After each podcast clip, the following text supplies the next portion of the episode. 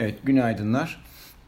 E, dünkü işlemlerde Amerikan hisse endeksleri Dow Sanayi Endeksi hariç 15 günlük ortalamanın altında kalan bir hacimle de olsa Covid-19 sonrası yeni yüksek yaptılar. Hatta öyle ki Nasdaq Bileşik Endeksi ilk defa 11 binin üzerinde kapatarak e, bir kapanış rekoru kırdı.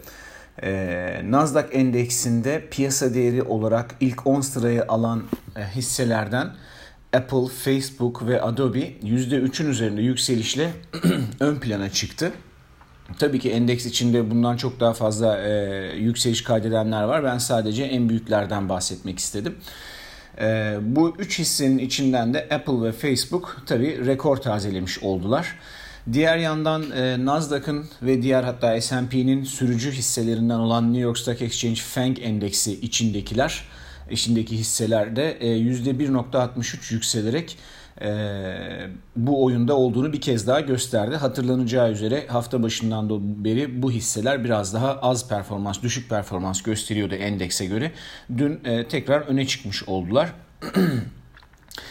Ee, ancak endekslerdeki yükselişe rağmen e, Nasdaq opsiyonlarına baktığımızda 17 Temmuz'da en son bunların vadesi de olmuştu ve açık pozisyonlar, o opsiyon pozisyonlarında orada aşağı doğru bir hareket olmuştu. Doğal olarak vade sonu itibariyle kapandıkları için. Ancak akabinde e, tekrar opsiyonlar açılmaya başlamıştı. Bu tarihten düne, dün akşama kadar olan süreçte baktığımızda e, kol opsiyonu pozisyonlarının %15 oranında e, put opsiyonundaki açık pozisyonların ise %30 oranında artmış olduğunu görüyoruz. Bu da şunu düşündürüyor. Piyasa yükseliyor doğru endeksler gidiyor. E, belki endeks future'larla endeksi alıyorlar hisseleri alıyorlar ama bunun karşılığında da e, kollarda %15, putlarda ise %30 artış oluyor. E, demek ki piyasa aslında aşağı yönlü hecini yaparak ilerliyor.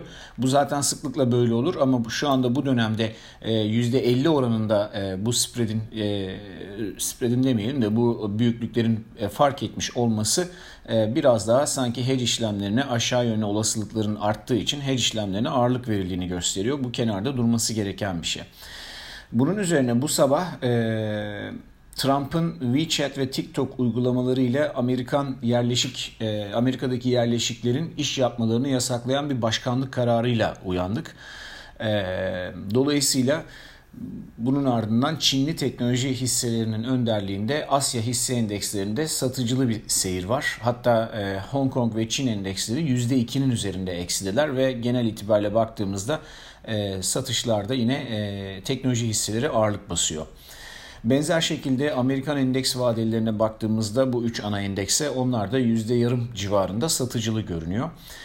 Amerikan Çin e, Amerika Çin arasındaki ilişkilerin gerilmesiyle birlikte hisse endekslerinde e, muhtemelen birçoğumuzun beklediği kar realizasyonu ve teknik düzeltmeyi görecek gibi duruyoruz. E, ticaret savaşı zamanında hatırlarsanız bu iki ülke arasındaki ısınmalar ve soğumalar çok net bir şekilde hisse endeksleri üzerinde etkilerini gösteriyordu. Sadece bu Covid-19 sonrasındaki bol para döneminde etkileri biraz az o olmuştu. Ee, şimdi göreceğiz bu etki acaba gerçekten Covid-19 dönemindeki bol parayı kıracak ve aşağı doğru bastıracak mı endeksleri yoksa e, bol para yaşasın mı diyecekler onu göreceğiz. Ee, bu arada bugün tarım dışı istihdam ve saatlik ücretler verisi gelecek Amerika'dan. Eğer bu veri e, gerçekten güçlü gelmezse zaten aşağı dönmeye başlayan e, Amerikan endeksleri haftayı satıcılı olarak kapatabilir. Dolayısıyla veri e, bu son gelişmeden sonra e, artık düne göre biraz daha önemli olacak gibi gözüküyor. Ee, bu anlamda VIX'e de şöyle dönüp bir bakmak gerekiyor. VIX e, 22.65 ile seviyesiyle dün 24 Şubat'tan bu yana en düşük seviyesine gelmiş vaziyette. Ee, eğer e, yükseliş kaydederse, endeksler düşer de VIX'ler VIX e, yükselirse burada kritik seviye 200 ve gün, 100 günlük hareket ortalamaların bulunduğu 28.5 seviyesi. Dolayısıyla orada e, önemli bir direnç var.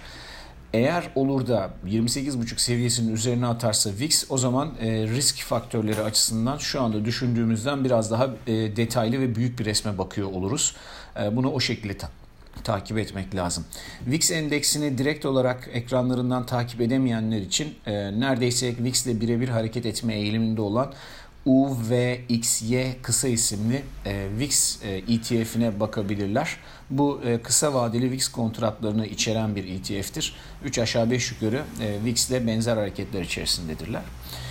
E, bunları söyledikten sonra şöyle bilanço döneminin sonuna geliyoruz. Demin e, bir sürü negatif faktörü söyledik. E, burada da bir takım hem pozitif görünen ama aslında daha büyük resimde negatif olan bir durum var. Şöyle ki e, bilanço döneminin sonuna geliyoruz ve Bloomberg verisine göre S&P 500 endeksindeki 500 şirketten 440 tanesi bugüne kadar bilanço açıkladı ve e, bilanço açıklanan bilanço, bilançolarda e, sürpriz faktörü %22.61 oranında oldu. E, yani e, bilançoların %22'si %23'ü hatta beklentilerin üzerinde bilanço açıkladı. E, tarihsel verilere göre baktığımızda 1994 yılından bu yana görülen en yüksek oran oldu bu.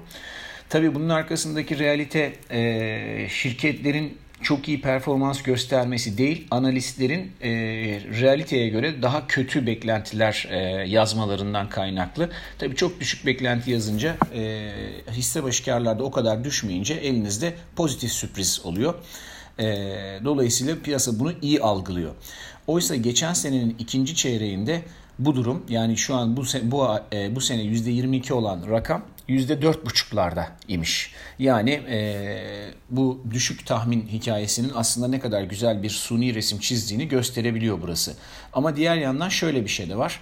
Şirketlerin büyümelerine baktığımızda yani gerçek hardcore veriye baktığımızda geçen sene ikinci çeyrekte hisse başı kar önceki çeyreğe göre %1.24 oranında büyümüş. Bu EPS'in büyümesine bakıyor. Bir önceki söylediğim beklentiye göre kaç geldiğine bakıyordu. Yani siz suni olarak beklentiyi düşük tutarsanız elinizde kötü bile olsa beklentinin biraz üzerinde olan veri pozitif sonuçmuş gibi gösteriliyor.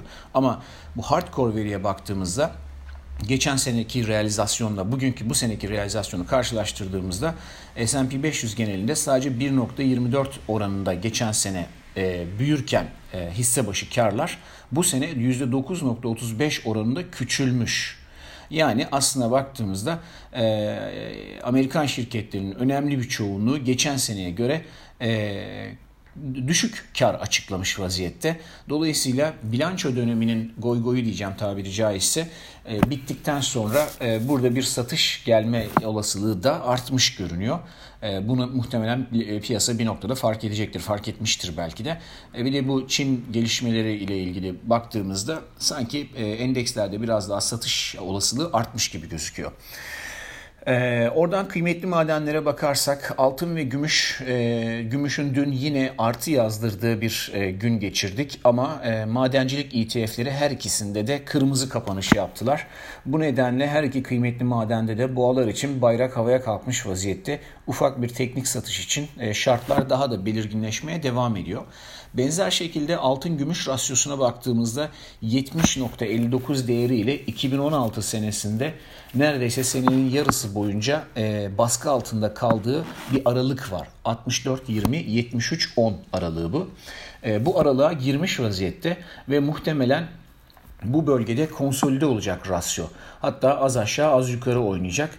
Böyle bir durumda e, rasyonun yukarı döndüğü zamanlarda e, altın ve gümüş historik olarak aşağı gelmişlerdir. Dolayısıyla altın ve gümüş içinde başka birçok sebebin yanında bu görünümde e, yine bir e, ufak bir kar realizasyonu için zamanlamanın yaklaştığını düşündürüyor. Altın longların, gümüş longların biraz dikkat etmesinde fayda var. Son olarak dövizlere baktığımızda dolar endeksi e, dün de bahsetmiştim bundan oldukça kritik seviyelerde ve yön bulmaya çalışıyor. Hatta teknik olarak incelediğimizde dolar endeksi e, aşağı yönlü bir eşit bacaklı AB eşit CD formasyonunu tamamlamış durumda. Dolayısıyla buradan baktığımızda e, işte yani şu anda 92 e, buçuk seviyelerinde gibi gözüküyor. Şöyle 94 30'lara kadar bir yükselme olasılığı var gibi gözüküyor. Tabii doğal olarak dolar endeksindeki yükseliş paritelerde de aşağı yönlü fiyat hareketine neden olacaktır. E, bu anlamda yine e, Euro dolar için 1.16 bölgesi sanki e, ön plana çıkıyor. Sterlin tarafında da e, Kot raporunda piyasanın sterlin short'a ağırlık verdiğini düşünürsek e, olası bir e, dolar endeksi yükselişinde sterlinde baskı biraz daha fazla olacak gibi gözüküyor. E, bu arada bugünkü Amerikan verileri e, beklenti dışı gelirlerse eğer e, muhtemelen pariteler üzerinde e, biraz daha fazlaca etkisi olabilir. E, bugünlük de bu kadar arkadaşlar. Herkese iyi seanslar diliyorum.